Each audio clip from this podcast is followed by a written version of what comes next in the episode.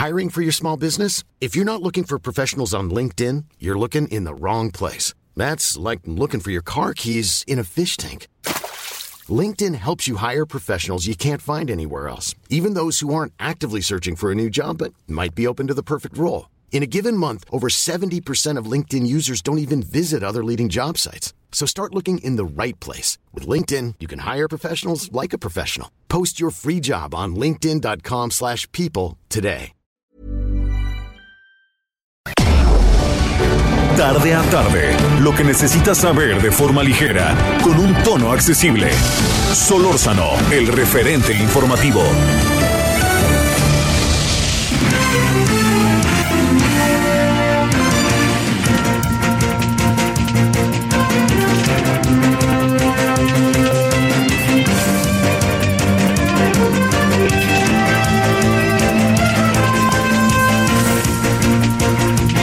Buenas, muy buenas tardes. Son las 17 horas en la hora del centro. ¿Cómo ha estado?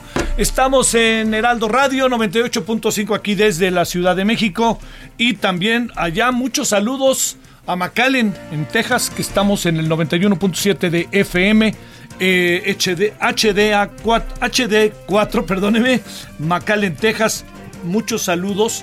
Eh, ayer tuvimos oportunidad en la noche de hablar con nuestro, ahora sí que nuestro, ¿eh? nuestro cónsul en la ciudad de Dallas. Fíjese que en, Dallas, en Texas, que no se nos olvide que es la gran economía, de las grandes economías de los Estados Unidos. Algunos dicen que es... Siempre se habla de que la economía más fuerte de los Estados Unidos es California, ¿no? Pero ayer nos decía el cónsul, dice, no, dice Francisco Galindo, la verdad que yo creo que deberían de ver el tamañote de lo que significa y es, eh, Dallas, Texas, todo el estado. Hay una comunidad mexicana, como usted lo sabe, grandísima, eh, muchos trabajadores, eh, también además de muchos trabajadores hay, eh, este, le diría yo, pues pequeños empresarios allá en Texas, ahorita le digo por qué le, estoy contando esto, y también no solamente eso, sino que algo que nos cuentan y nos repiten mucho, es no solamente eso, sino eh, el, el- el hecho de que hay una buena cantidad de trabajadores pues, que, que están en el tema de los servicios, ¿no? Eh, entonces, usted lo sabe bien, algunos de ellos trabajan, bueno, yo le diría que sin exagerar 18 horas al día, ¿eh? O sea, se van, se levantan muy temprano, van a un restaurante, del restaurante se van a la labor de limpieza en otro lado, luego en la tarde se van a otro restaurante, no vaya usted a saber las labores de limpieza en algún lugar, se duermen cuatro horas donde pueden y vámonos al día siguiente. Entonces, pues esos son los que están más expuestos, ¿no? Como lo saben. Todo esto porque eh, el primero de mayo el estado de Texas va a abrir, va a abrir sus puertas y eso yo creo que es algo que debemos tener muy, eh, muy en cuenta para lo que significa la frontera. Es una frontera porosa, la que hay entre México y Estados Unidos, por más que el señor Trump quiera hacer lo que está haciendo. Bueno, todo eso se lo cuento, este, eh, porque lo que tenemos que ver es que entiendo que hay algunos que andan con una prisa inconmensurable para regresar. Oiga, claro, pues todos queremos regresar. Todos queremos regresar. Eh, créame, y yo pienso que, que en eso tenemos que ser muy claros de que no va a ser un asunto fácil. En México no va a ser un asunto fácil. Eh, mire, pongo siempre yo el, el ejemplo de los espectáculos públicos. Usted va a decir, ¿por qué los espectáculos públicos? Porque son un gran negocio los espectáculos públicos. Oiga, ¿usted no cree que es un gran negocio un concierto de los Rolling Stones? ¿No cree que es un gran concierto? Que mire que no soy muy fan, aunque reconozco que es un gran personaje. Madonna. ¿No cree que es un gran negocio un Chivas América en el Azteca o en el OmniLife? ¿No cree que es un gran negocio la, Euro- la, Champions? ¿No cree que es un gran negocio el béisbol, el fútbol? Sí, pero debemos llevar nuestro, pie- nuestro paso. Y esa, no solo es eso, que vienen las grandes campañas políticas en los Estados Unidos y vendrá la de México del año que entra. Y pues usted no cree que estos actos públicos es donde más la gente puede empezar a sentir, pues si un candidato, si una candidata o lo que fuera. Bueno, eh, tengamos paciencia, oiga. Dan ganas de... No, pero tengamos paciencia. Créame, estamos en un momento particularmente difícil. Y esto no lo digo yo, sino escucho a quien sabe de esto.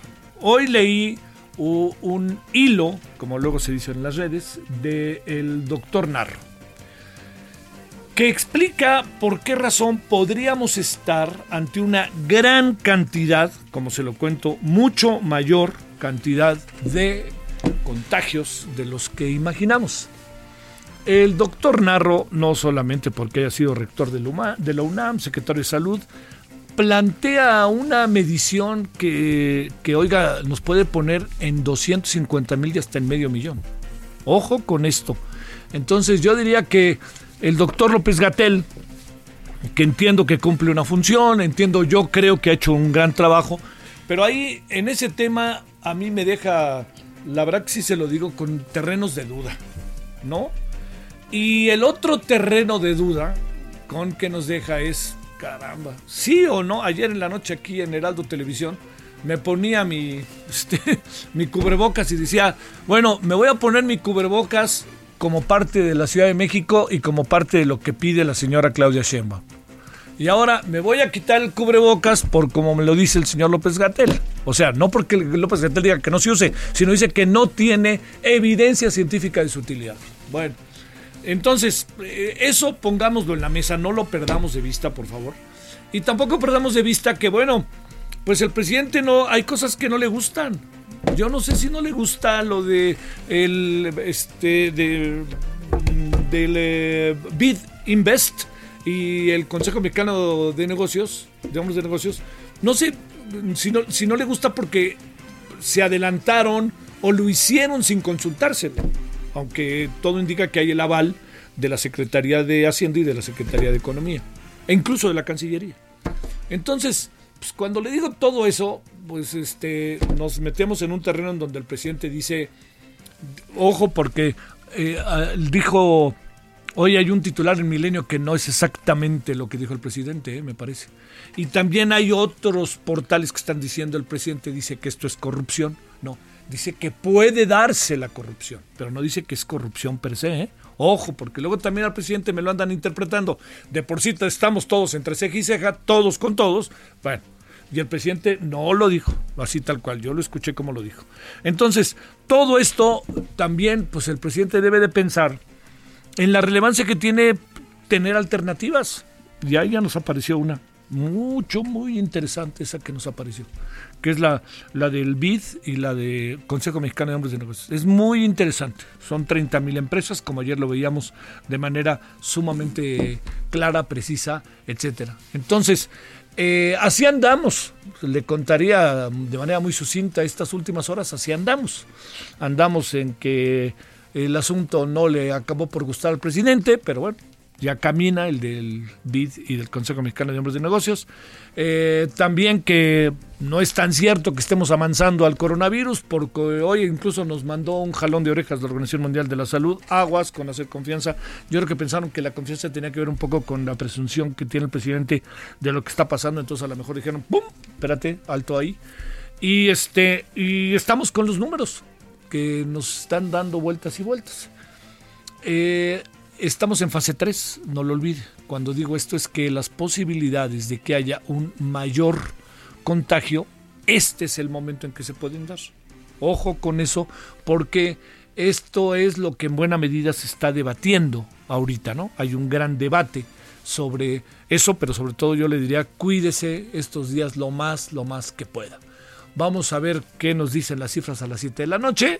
Hoy a las 9 de la noche estamos en Heraldo Televisión. Hoy estábamos con qué tema, Román? ¿Con cuál que se me pasó? Hoy a las 9. Eh, hijo de la mañana.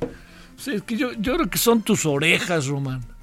Las que te están trayendo loco. Bueno, déjeme y le digo, yo ahorita le digo, espéreme que se me fue, perdón, perdón. Esto es... Ah, claro.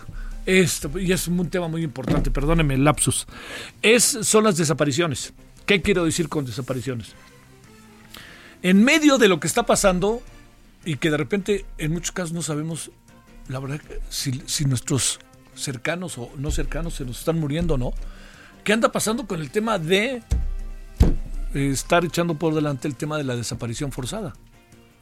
O sea, este es, otro, otro asunto. Ahí vamos a hablar con gente que ha hecho un trabajo durante mucho tiempo, qué es lo que está viendo de esto y qué le inquieta en menos de, en, en medio, rectifico, del coronavirus, lo que está sucediendo. ¿No? A ver, en medio del coronavirus, qué es lo que está pasando con la búsqueda de una infinidad de, personas, ¿no? Que es el asunto, ¿no? Bueno, eso es lo que hoy le planteo como de estos asuntos que son como los centrales en este momento, de los que tenemos, eh, hay otras cosas. Otra cosa, la señora Hillary Clinton ya dijo que va con todo con el señor Joe Biden. Pues sí, qué bueno, señora, digo, la verdad que... Y hay una encuesta muy interesante, esa era la otra que le quería contar, una encuesta muy interesante que apareció en Yahoo. ¿Sabe qué? Parece ser que está tomando una ventaja, no, no amplia, pero una ligera ventaja ya, Joe Biden sobre el señor eh, sobre el señor este, eh, Donald Trump. ¿Sabe? Eh, el titular me llamó mucho la atención. Dice, lo que no pudo hacer el impeachment, el juicio político que ni se llevó a efecto, lo detuvieron en el Senado, recuerda. Lo que no hizo el juicio político, lo que no pudo hacer el impeachment, lo está haciendo el coronavirus. Porque bueno, el señor este, dice un día una cosa y otro día otra cosa, ¿no? Entonces ahí como para para que le pensemos. Bueno, pues así andamos agradeciéndole profundamente en nombre de todos quienes hacen posible esta emisión. Agradecerle muchísimo que nos acompañe y ahí le va, si le parece, pues ahora sí que a detalle lo más importante de las últimas horas. Hoy vamos a conversar al ratito con César Astudillo. Eh, él es abogado, licenciado en Derecho por la UNAM, es de la Universidad Autónoma de Chiapas, pero está en el Instituto de Investigaciones Jurídicas de la UNAM. ¿Sabe qué estamos planteándonos con César Astudillo? A ver si usted nos acompaña y le parece interesante. A ver, en medio del coronavirus, ¿dónde está el Estado de Derecho? ¿Qué variantes puede haber? ¿O quién lo anda violando? Bajo el supuesto de que todo tiene que ver por la emergencia. ¿Se puede o no se puede? Bueno, de eso hablaremos. Gracias que nos acompaña.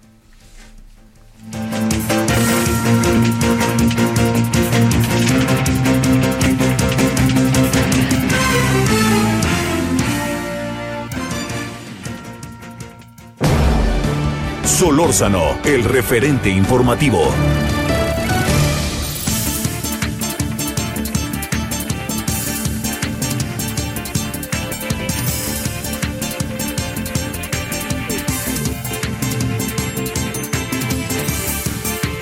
Les cuento, a ver cómo andamos. México registra 15 mil. Si le interesa la hora, son las 17 con 12. Si le interesa saber qué día de la semana es martes. Y si le interesa saber, es 28 de abril. El jueves es el Día del Niño, como sea. Algunos están pensando, dicen que por qué no lo postergamos para octubre y hacemos una gran fiesta del Día del Niño. No es mala idea. Caray, si no pensamos en los niños, no pensemos, no podemos pensar en nadie más, tal cual. O sea, es el futuro, así de fácil. Bueno, entonces ahora sí le cuento. México registra 15.529 contagios, de acuerdo con la Secretaría de Salud. También hay 4.000, rectifico, 1.434 fallecidos y poco más de 5 mil casos activos, según el último reporte de las autoridades. ¿Qué pasó en la Ciudad de México? En el informe de esta mañana de la señora Sheinbaum, 1.400, 1.942 personas hospitalizadas, 742 están intubadas. De 4.152 casos confirmados, 328 defunciones en toda la entidad. Suman 1.995 casos sospechosos, 8.433 resultados negativos. Un hombre de 97 años, fíjese, falleció en Querétaro. Ya se registraron 12 decesos allá en la entidad. La unidad temporal COVID-19 habilitada en las instalaciones del Centro de Convenciones City Banamex comienza sus actividades el día de mañana. Fíjese que no la conozco, pero un buen amigo que fue, que estuvo en el momento en que dieron una vuelta y la vieron, me dice, oye, es impresionante, ¿eh? Perdón que lo diga así, pero dice, parece el primer mundo, ¿eh? es impresionante lo bien instalada que está esta unidad. Qué bueno que es así. Bueno, esto que lo inauguran mañana, que lo abren mañana, este, lo dijo la señora Claudia Sheinbaum. Recalcó que serán los institutos nacionales de salud los encargados de canalizar a pacientes que requieran hospitalización y atención médica. Bueno, eso es por una parte. Por otra parte, eh, se han asignado ya ambulancias permanentes para el traslado de, las personas, que eso es muy relevante. En el mundo han muerto más de 216 mil personas por coronavirus. El número de contagios supera los 3 millones 98 mil casos. Tan solo en los Estados Unidos se han aplicado más de 5 millones de pruebas caseras. Una buena noticia. Las personas recuperadas están alcanzando un número ya de 921 mil. Eso es muy importante. Recuerde que ahí traemos una bronca entre los que están contagiados y los que se mueren. Es lo que llaman la letalidad. Bueno, Estados Unidos superó ya el millón de casos positivos por coronavirus. Tiene una tercera parte del total de casos registrados en el mundo. Algunos estados gobernados por los republicanos, al que, al que pertenece Donald Trump, ya han reabierto parte de la economía global con todo lo que esto significa de controvertido. ¿eh? Bueno, hasta el momento 56 mil personas han muerto en el vecino país, 17 mil solo en el estado de Nueva York, donde el gobernador Andrew Cuomo se enfrascó en una pelea de poder con el presidente para definir la fecha de reapertura de la capital económica de la Unión Americana. Le dijeron al señor Donald Trump advertencias, le advirtieron de parte de inteligencia sobre los peligros del COVID-19 en enero y febrero, y el señor dijo, ¿a poco? Le dijeron en enero y febrero, señor, ahí viene el COVID. Ah, sí, cómo no. Pues este, dice The Washington Post que no los peló auténticamente el señor eh, Donald Trump. Eh, hay también algo que es importante que le quería contar. Eh, ayer hablamos con el cónsul de México, Jorge Islas, el cónsul de México en Nueva York. No, no, el panorama que nos planteó Jorge es patético, es, es brutal para la ciudad, ¿eh? Brutal. Pero fíjese que hoy pasó algo en Nueva York, ¿eh? que como, pues que ayuda, ayuda, da una salida. Eso que pasó es ni más ni menos que el hecho de que haya podido eh, la ciudad hoy tener por primera vez menos contagios en un periodo casi como de tres semanas. Entonces quiere decir que hay que, hay que ver si es tendencia, ¿no? Pero se va teniendo ya un panorama. Vamos a ver si es tendencia. Tendencia significa que esto dure una semana o algo así. Que dos días pase eso, al tercer día pasa otra cosa y vámonos.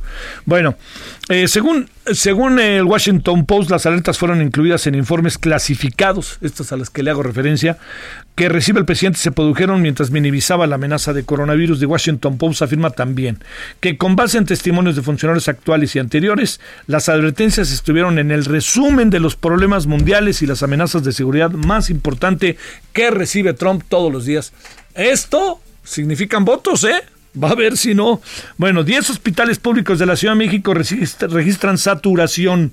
Ahí le va cuáles son el Manuel Gea González, el Instituto Nacional de Ciencias Médicas y Nutrición, el Instituto Nacional de Enfermedades Respiratorias, Instituto Nacional de Cardiología, Hospital General de Zaragoza, Hospital General Doctor Eduardo Liceaga, Hospital Infantil de México Federico Gómez, Hospital de Infectología La Raza, Hospital Juárez de México, Hospital General de San Juan de Aragón. Y agréguele una gran cantidad, si no es que todos, los hospitales privados que están atendiendo el coronavirus en México, ¿no? Como el Hospital Español, Centro Médico, ABC y Médica Sur.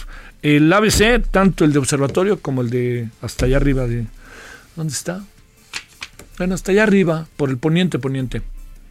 Interlomas, claro que sí. Bueno, eh, ya no es posible atender más pacientes por saturación de equipos de ventilación mecánica y la unidad de terapia intensiva COVID.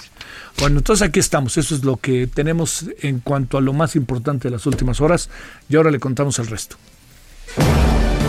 Solórzano, el referente informativo.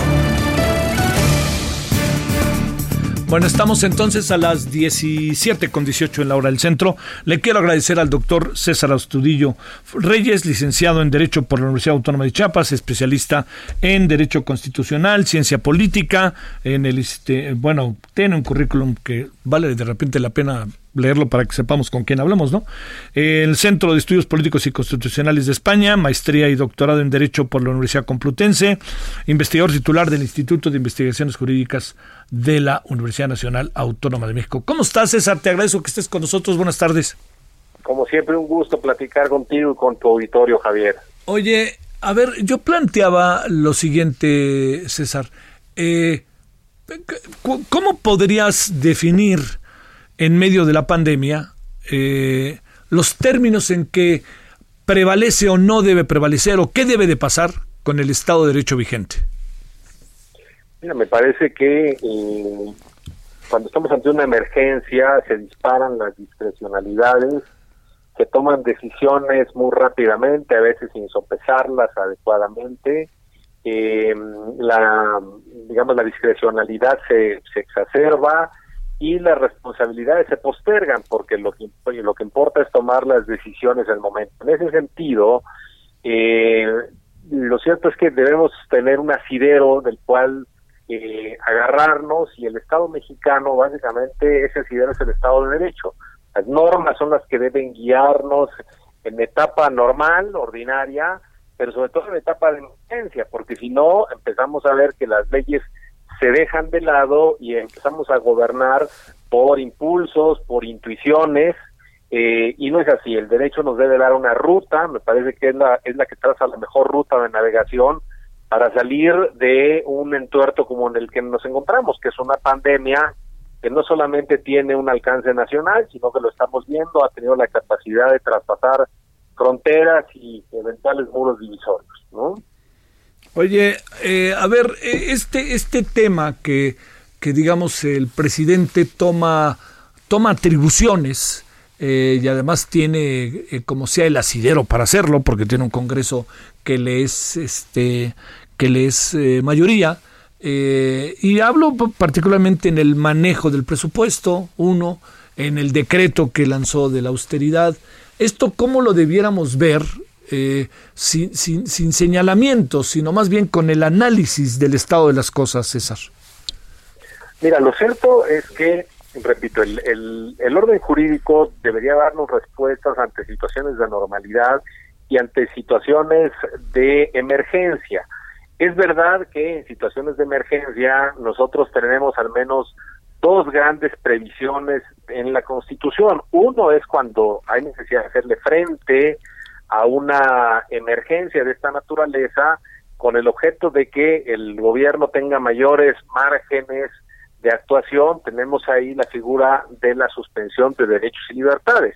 Eso permitiría incluso ahora, sí, con mayor rigor y con mayor fuerza, pues decir, todos deben de quedar en su casa para que no eh, sigamos eh, ampliando los contagios. Esa, esa, ese mecanismo está ahí, pero lo cierto es que no se ha hecho uso de él. Y el otro mecanismo que es precisamente para tratar las emergencias sanitarias es la activación del Consejo de Salubridad General.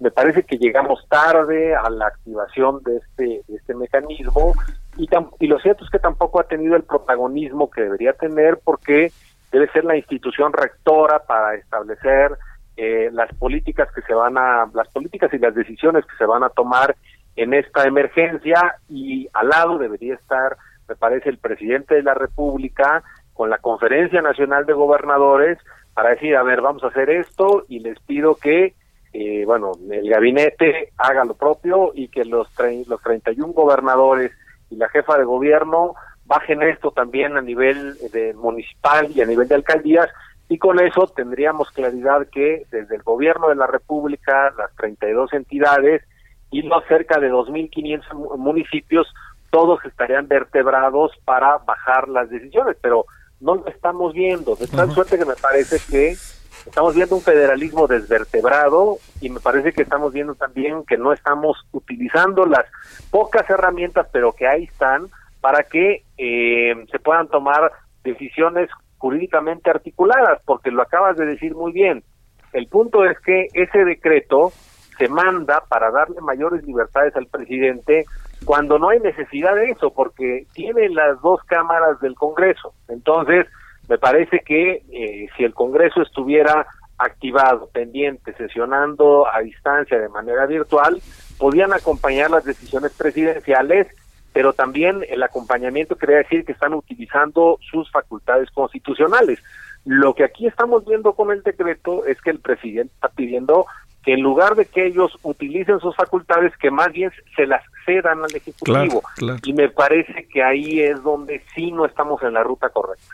Oye, eh, esta también decisión que de repente es, es medio confusa, ¿no? De si los algunos estados ya no permiten salir, si se genera una especie de estado de excepción, si sales y te multan, toda esta parte, ¿cómo la alcanzas a apreciar de nuevo en el marco del Estado de Derecho, atribuciones y entendiendo que somos una federación, ¿no? Que vivimos bajo un régimen federal, ¿no? Sí, mira, yo creo que son decisiones que se han visto obligados a tomar precisamente por el hecho de que a ciertas decisiones el gobierno de la República ha llegado tarde. Es más, si te acuerdas, eh, lo que sucedió hace ya 40, poco más de días, estamos ya recluidos, es que vista las noticias que estaban llegando de Europa, la ciudadanía ante la inacción gubernamental empezó también a tomar sus propias medidas precautorias, empezó a dejar de circular, a quedarse los que podían claramente, a quedarse cada vez más resguardados y después cada gobierno empezó a tomar sus propias medidas, de tal suerte que eh, ante esta pluralidad de medidas heterogéneas existieron quienes lo hicieron bien y existieron quienes por irresponsabilidad o simple y sencillamente por ignorancia o incluso yo diría por protagonismo tomaron ciertos toques de queda que no tienen facultades. Aquí las únicas facultades que tienen para restringir derechos y libertades es el presidente de la República con la autorización, esto es muy importante, con la autorización de las dos cámaras del Congreso. En ese sentido, pues sí, decretar toques de queda, pues me parece que es abiertamente inconstitucional. Otra cosa es decir, a ver, no tengo yo los elementos para obligarlos, pero por su salud y, y, y haciendo un llamado a la responsabilidad ciudadana, por favor quédense, ¿no? Y que la policía estuviera haciendo lo que vimos en varios lados, llamando a que se a que permanecieran, pero sin asociar a eso ninguna sanción ni, económica ni mucho menos de cárcel, de tal suerte que si hemos llegado hasta ahí es porque me parece que ha habido toda una no sé, un, una desarticulación le llamaría de las atribuciones de quién sí las tiene y quienes no las tienen y las han tenido que tomar. Eh, pues este parece que se van a reunir la semana que entra en el pleno, no sé cómo le van a hacer para decirle sí al presidente. Esa es la impresión que empiezo a tener, César. Pues mira, la verdad es que también esto nos está diciendo que hay algunas instituciones que teniendo la capacidad de funcionar con el uso de las nuevas tecnologías no lo están queriendo hacer. La Corte finalmente ya lo hizo en muchos tribunales, nosotros en la academia, yo sigo dando mis clases este, por internet, de tal suerte que sería fácil que eh, el Congreso tuviera un acompañamiento del presidente mediante sesiones virtuales, pero repito, ejerciendo sus atribuciones, porque eh, aquí uno de los puntos que más eh, destacan dentro de este decreto es uno, las facultades de reconducción presupuestal que se le están dando al presidente de la República, cuando ellos mismos, y sobre todo aquí la Cámara de Diputados es la que tiene la facultad de aprobar el presupuesto, pero también la facultad de reconducirlo, de tal suerte que podrían acompañar al presidente diciendo, a ver, ¿qué es lo que se quiere reconducir? Hagámoslo nosotros, e incluso hasta le ayudarían al presidente. Pero aquí lo que se está haciendo es aglutinar más poderes hacia el presidente y ellos quitándose la responsabilidad. Por eso digo, el problema es que en las emergencias se postergan las responsabilidades. ¿Qué va a pasar cuando en un año o dos veamos que hay cosas que no se hicieron bien? Pues claramente se van a tener que activar esas responsabilidades. Sí, también está esta otra parte que, que si algo dicen los expertos, supongo, no sé si lo compartas, es que cuando se dé, por ejemplo, este decreto, el que tiene que ver con la austeridad, este, que le quites el aguinaldo, que, le, van a aparecer los amparos y vamos a tener un agarrón, ¿no? Totalmente. Vamos también ahí a ver cómo funciona nuestra división de poderes, qué tan sólido es el poder eh, judicial, porque es claro que lo que no puede hacer un decreto en ninguna circunstancia, ni en, ni en circunstancias de emergencia, es vulnerar derechos y libertades que tenemos reconocidas en el orden constitucional. Imagínate qué peligroso, ¿no? Es peligrosísimo eso y aquí cercenar el derecho al salario, el derecho al aguinaldo por eh, un decreto del Ejecutivo, eso sí me parece que es muy riesgoso, porque así se empieza. Igual al rato nos van a decir, bueno, pues dado que eh, con los dineros no pasó nada, pues sigamos avanzando, porque sí, claro, hay que quitar libertad de expresión, libertad de crítica, libertad de prensa, eso es muy peligroso y lo que más nos conviene es preservar el Estado de Derecho y las libertades que nos hemos ganado. Nadie nos las ha regalado, nos las hemos ganado como sociedad. Doctor César Astudillo Reyes, muchas gracias César que estuviste con nosotros. Fuerte abrazo, Javier. Hasta luego, gracias, César. Ahora, eh, 17 con 30 en la hora del centro. Vámonos con Horacio Urbano. Querido Horacio, adelante, buenas tardes. ¿Qué tal Javier? Muy buenas tardes a ti y a todo el auditorio. Pues bueno, quería comentar que la semana pasada el presidente Andrés Manuel López Obrador anunció que habría un programa para que la gente que así decida hacerlo pueda autoproducir su vivienda, contando para ello con un crédito que le podría dar uno de los organismos de vivienda que operan a nivel nacional. Y bueno, apenas el sábado hubo una conferencia de prensa en que los organismos nacionales de vivienda, Infonavit, Fobiste, encabezados por la Secretaría de Desarrollo Agrario, Territorial y Urbano, la SEDATO, presentaron ya puntualmente estos programas que constituyen así, como lo dijo el presidente, en esquemas de crédito que podrá solicitar la gente a Infonavit o al Fobiste y con ese crédito autoconstruir una casa en un terreno que ya tengan listo para esos fines. Obviamente, esta es una muy buena noticia porque no es que estos créditos sustituyan a los demás que ya operaban en estas instituciones, sino que los complementan, porque el gran objetivo de la política de vivienda es poder atender a todos los segmentos de población y este, este, este tema de la autoproducción siempre ha sido una constante necesidad porque hay gente que lo necesita también, hay comunidades y segmentos de, de bajos ingresos que necesitan este tipo de apoyos. Entonces, esa es una noticia positiva que ya va a empezar a operar y que en consecuencia tendrá sus reglas de operación, entre ellas que la gente tenga el terreno, que el terreno esté dentro de zonas contenidas en los polígonos urbanos, que significa que estén cerca de las ciudades, que cuenten con servicios públicos, vaya, cosas que son sensatas pensando en que estos créditos en verdad le construyan un beneficio a la gente y no sean solo un problema más ni para ellos ni para las comunidades en que se van a ubicar. Esto va a ser muy positivo. A esto además que se anunció el sábado, hay que decir que ya esta semana, ayer empezaron a operar una serie de apoyos que están implementando los organismos de vivienda para apoyar en diferentes formas a la sociedad. Puntualmente, en el caso del Infonavit, entró en operación un sistema de prórrogas para el pago de cuotas obrero patronales. Este sí es un sistema eficiente y real de prórrogas, no como el crédito disfrazado que propuso el Seguro Social, sino que en el caso del Infonavit es realmente una prórroga durante, en el que los empresarios se pueden olvidar durante unos cuantos meses del pago de las aportaciones patronales para reactivarlas en el momento que la situación pase, incluso con el beneficio adicional de que si a la reactivación económica no están en condiciones de enfrentar ese pago, tendrán una forma de financiarlo a lo largo de varios meses eh, para que esta carga sea menos gravosa en un momento en lo que se requiere reactivar. Entonces, con este tipo de apoyos, los organismos nacionales de vivienda están ayudando a que la sociedad tenga esquemas que permitan mantener su, su necesidad y capacidad de compra en momentos en que va a ser muy necesario y permitirán también que quienes generan eh, la producción del país, los empresarios, tengan apoyos para que no se vean eh, en problemas para cubrir, poder cubrir con obligaciones fiscales, como es el caso de las aportaciones que tienen que realizar, en este caso al Infonavit. Son cosas positivas, poco a poco. También se está esperando que en estos días el Infonavit siga con, ah, con el proceso de generar nuevos instrumentos para beneficiar a sus derechohabientes. Se espera, por ejemplo, que analicen la posibilidad de bajar tasas de interés para los créditos que otorgan y, del mismo modo, que, que se puedan incrementar los montos de los créditos que otorgan. Entonces, Javier, este tipo de, cosas significan una respuesta que permite decir que el sector, el sector vivienda es de los que con mayor oportunidad están respondiendo ante esta emergencia.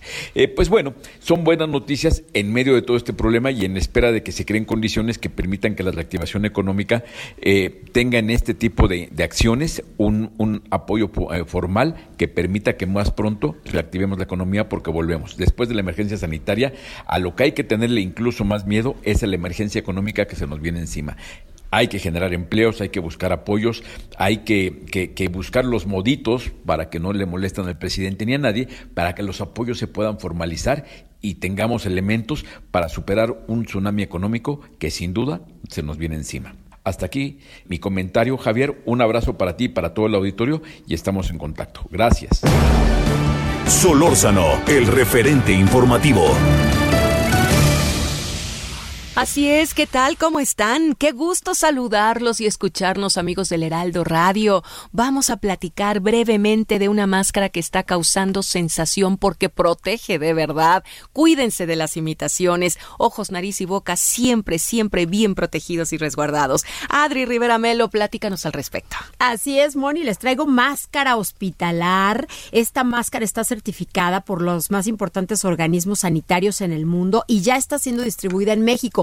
Siempre que les sea posible, queridos amigos, quédense en casa, no salgan a la calle sin la protección de la máscara hospitalar.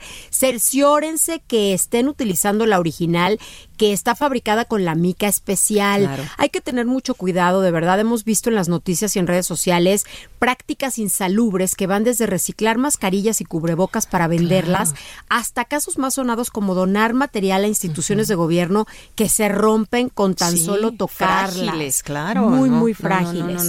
Máscara hospitalar se puede lavar también, se puede lavar con agua y con jabón o con alcohol. ¿Y dura? Su mica tiene garantía de hasta seis meses, Moni, de durabilidad. Bien. Eso es lo mejor de todo. Y bueno, pues esta máscara es la que se utilizó en Wuhan, China, con muy buenos resultados en el combate a la pandemia. Pues mira, aquí en México hay que utilizarla. No hay que salir a la calle sin esta máscara. No hay que salir a, a dónde marcamos? ¿Cómo la conseguimos?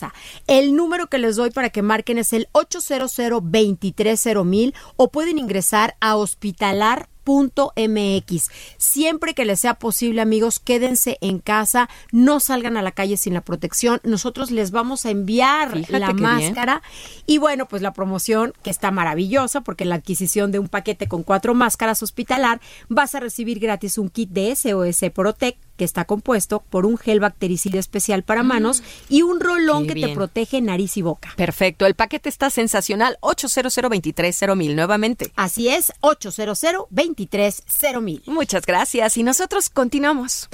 El referente informativo regresa luego de una pausa. Estamos de regreso con el referente informativo.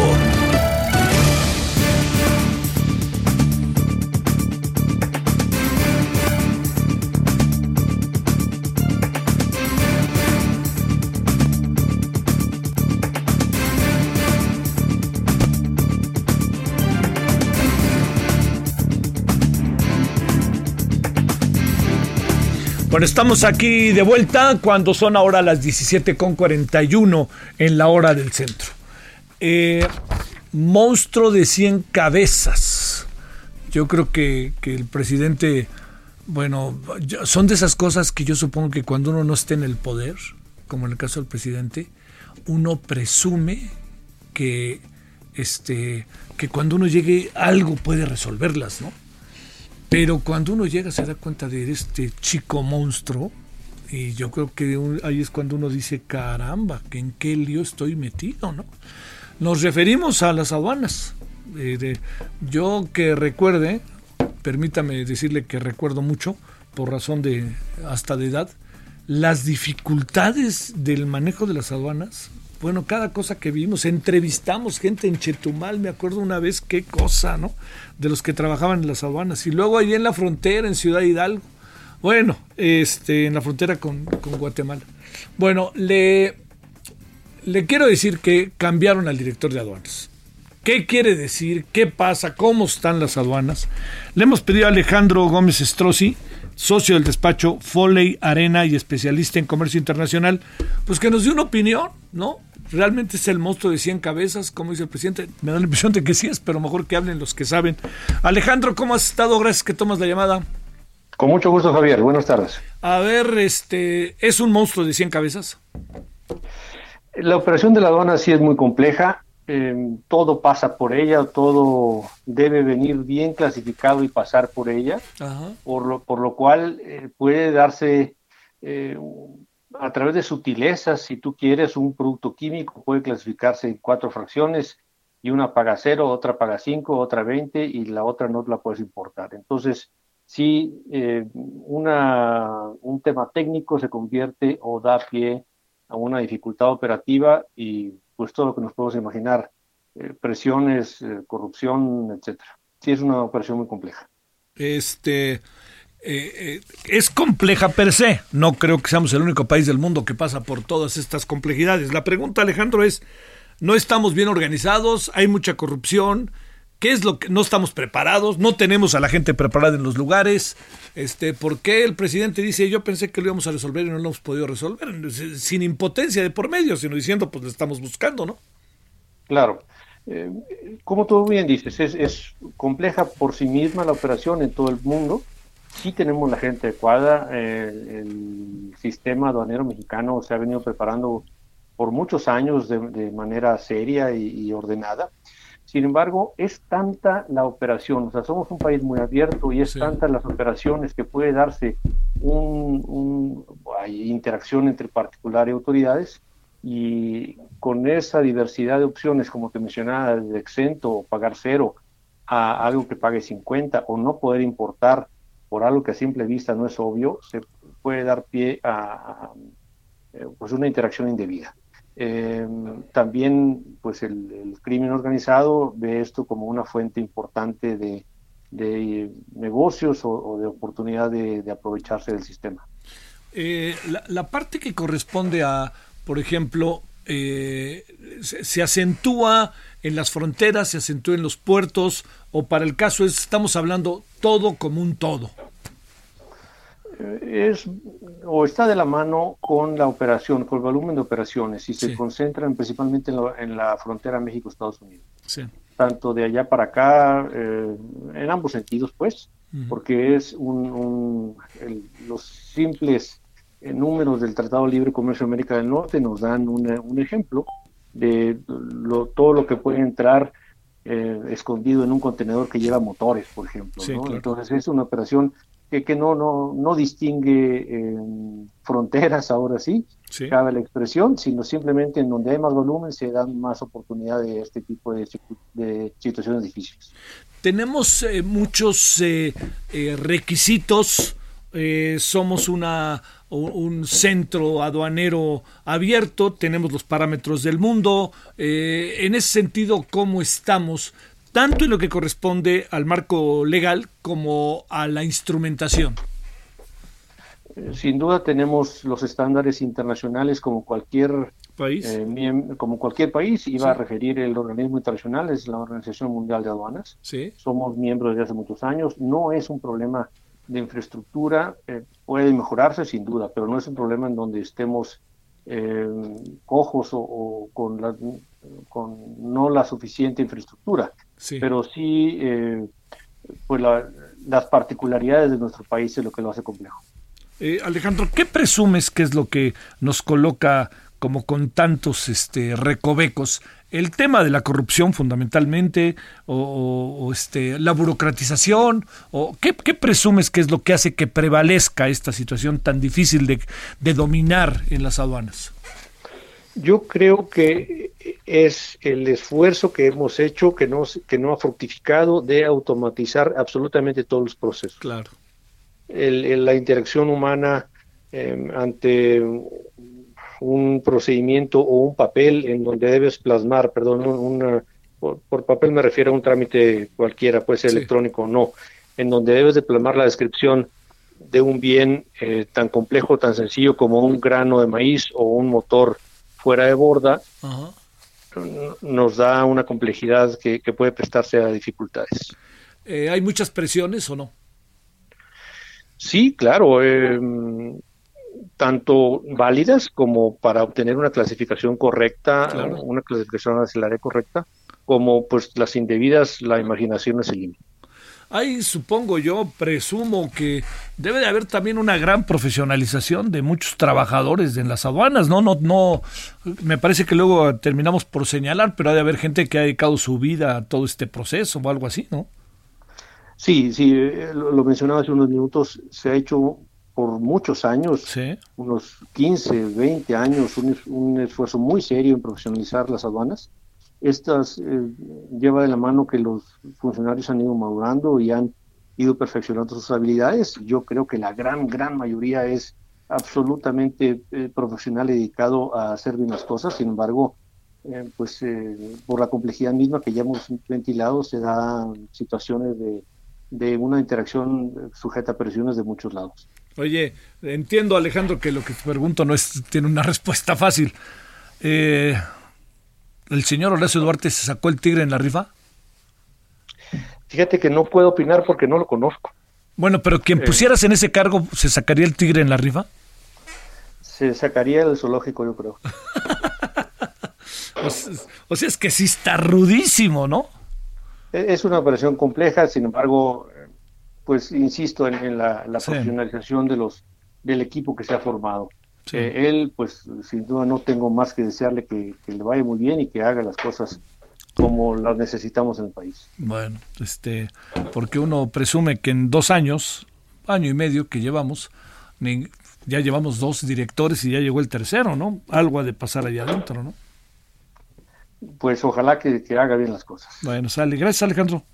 Gracias a ti, Javier. Alejandro Gómez Estrosí, socio del despacho Foley Arena y especialista en comercio internacional. Solórzano, el referente informativo.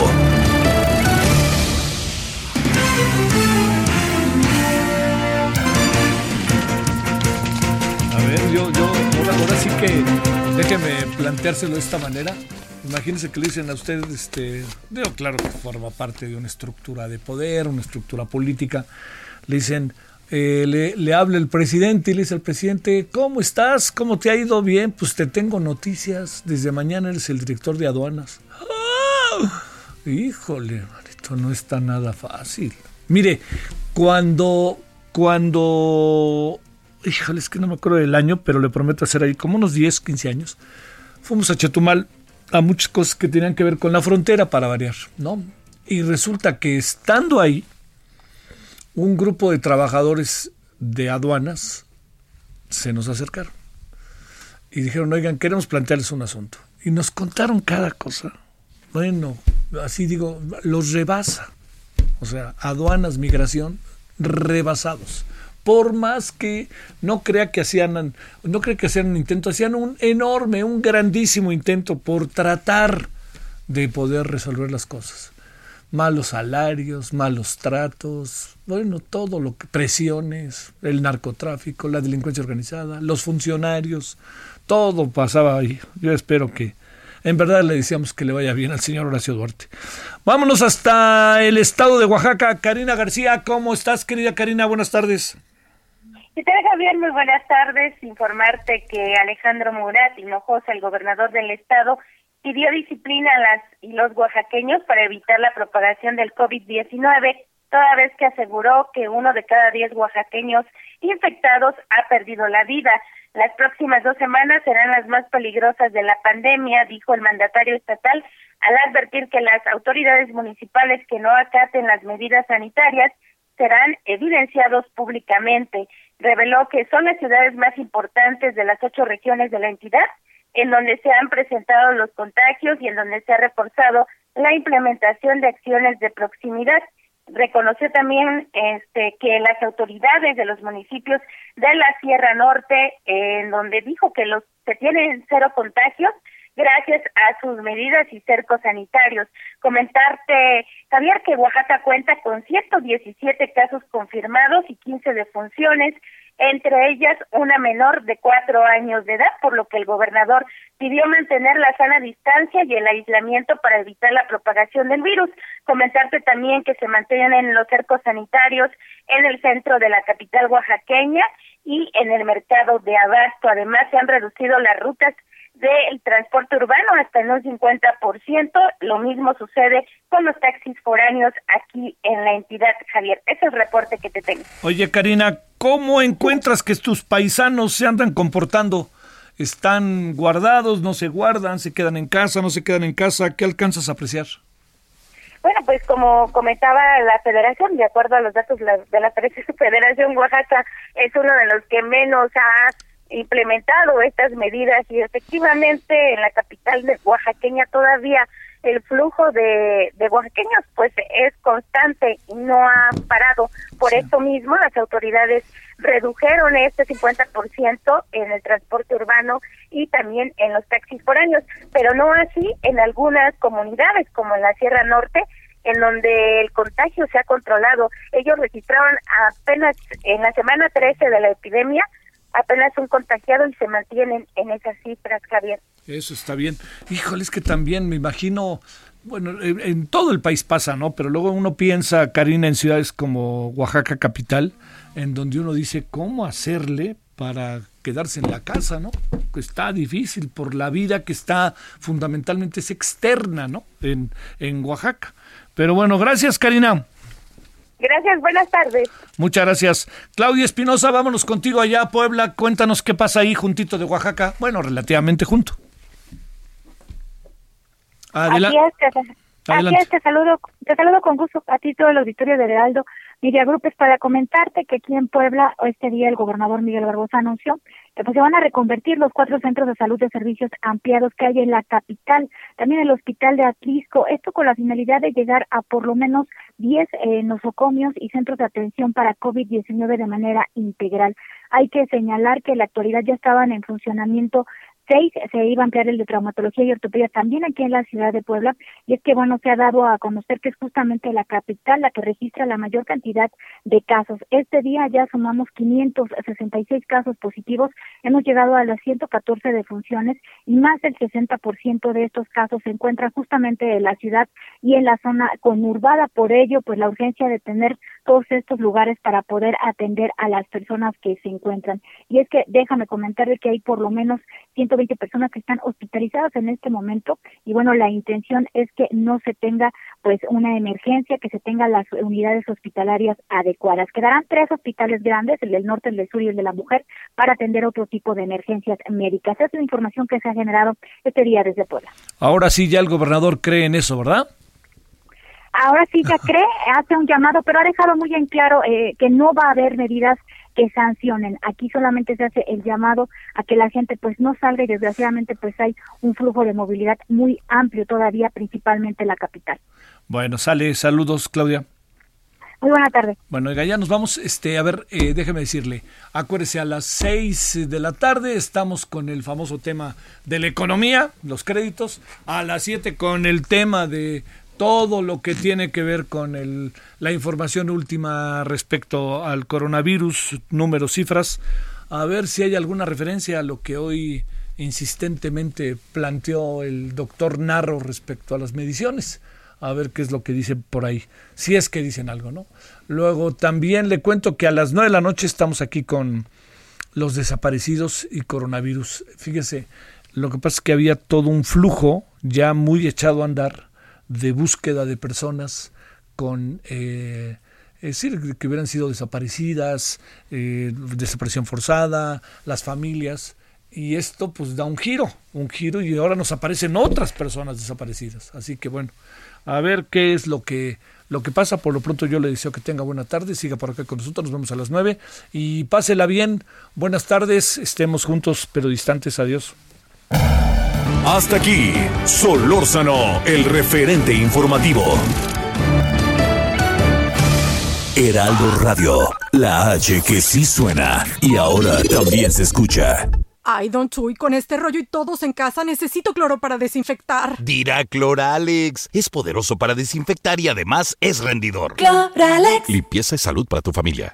Los mexicanos siempre salimos adelante porque estamos unidos Hoy nos hemos alejado de los que amamos para así cuidarnos, pero también saldremos de esta y pronto podremos abrazarnos y estar juntos. En Integra Arrenda te apoyamos para que cuando sea el momento recorramos esa distancia juntos y puedas estrenar tu coche. Visita autotodoincluido.com.mx porque somos mexicanos y aún en la distancia estamos unidos. Juntos podemos detener el coronavirus. Quédate en casa Protégete a ti y a los que te rodean. Para prevenir su contagio, limpia tu casa y oficina. Lávate las manos con agua y jabón o usa gel antibacterial. Si tienes alguna enfermedad respiratoria, no salgas. No toques tu cara y estornuda en el ángulo interno del brazo. Y recuerda no saludar de mano, beso ni abrazo. Cuídate. Cuida a los demás. Cámara de Diputados. Legislatura de la Paridad de Género. Heraldo Radio 98.5 FM importante cuidarnos, pero hay que poner atención especial a quienes pueden sufrir casos más graves. Personas adultas mayores, embarazadas, quienes viven con enfermedades crónicas o autoinmunes como diabetes, hipertensión o males respiratorios, quienes padecen cáncer o con obesidad o sobrepeso. Si conoces o convives con alguien en esta situación, refuerza las medidas de prevención y quédate en casa. Gobierno de México. ¿Cómo va el informe? Eh, sí, ya casi.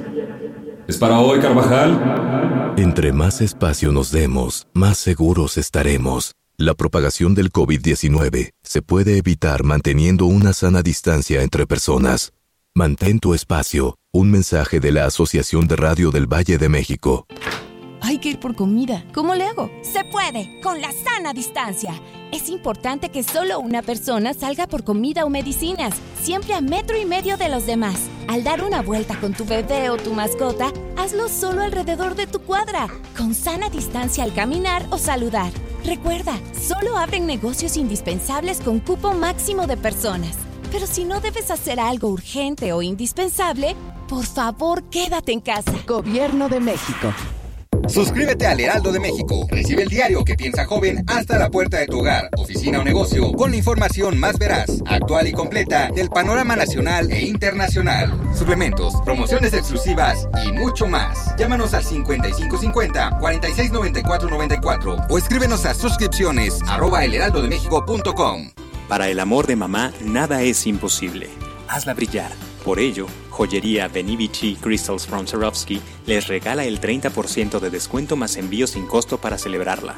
Llama al 5689-3744 y 2733-9440 o visita hazlabrillar.com. Adriana Delgado en El Heraldo Radio tenemos al padre Solalinde. ¿Qué nos pasó como sociedad? Hacer esta pregunta a una sociedad católica y guadalupana, donde se ha importado más otras cosas, como el dinero, el propio interés personal. Yo digo, todo esto nos debe de cuestionar. ¿Qué nos ha pasado?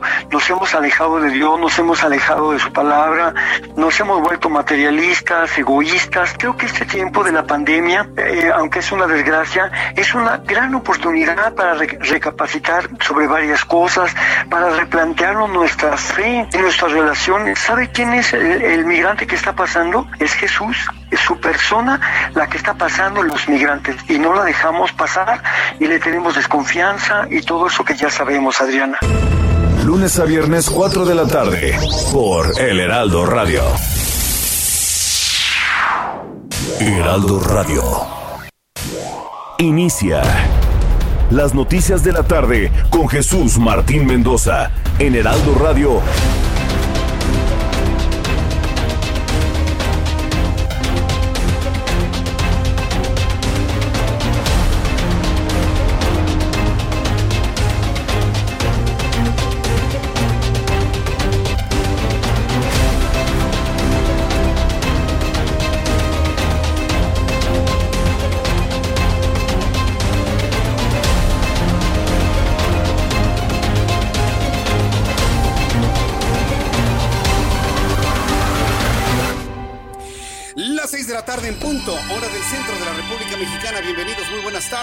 inician las noticias en el Heraldo Radio en punto de las seis de la tarde con su servidor Jesús Martín Mendoza y a toda la República Mexicana. Me da un enorme gusto saludarle a, nombre de este gran equipo de profesionales de la información del Heraldo de México, del Heraldo Radio, del Heraldo Media Group, que por cierto, hoy estamos celebrando y destacando a nivel internacional el lugar que el Heraldo Media Group tiene en estos momentos dentro del ámbito de las noticias y la información en las redes sociales. Debo decirle que el heraldo de México.com.mx está en la cuarta posición de los sitios más consultados de noticia según la agencia de medición de audiencias Comscore. Es la primera noticia y a nivel de las 100 dominios más importantes, el Heraldo de México el heraldo.com.mx, heraldodemexico.com.mx se encuentra en el lugar número 20. Hemos subido siete posiciones en tan solo un mes. Pero además, en el ranking de medios de información con el atributo de periódico impreso, sepa usted que somos Heraldo Radio, Heraldo Televisión, pero todo esto lo sustenta una edición impresa. Estamos en el segundo lugar a nivel nacional. Esa es la primera noticia, un medio de comunicación que crece, un medio de comunicación que está de 10, un medio de comunicación en donde usted ha fincado toda su confianza para informarse y enterarse de todo lo que ocurre en México y en el mundo. A raíz Planning for your next trip? Elevate your travel style with Quince. Quince has all the jet-setting essentials you'll want for your next getaway, like European linen premium luggage options, buttery soft Italian leather bags, and so much more. And it's all priced at 50 to 80% less than similar brands. Plus, Quince only works with factories that use safe and ethical manufacturing practices. Pack your bags with high-quality essentials you'll be wearing for vacations to come with Quince. Go to quince.com slash trip for free shipping and 365-day returns.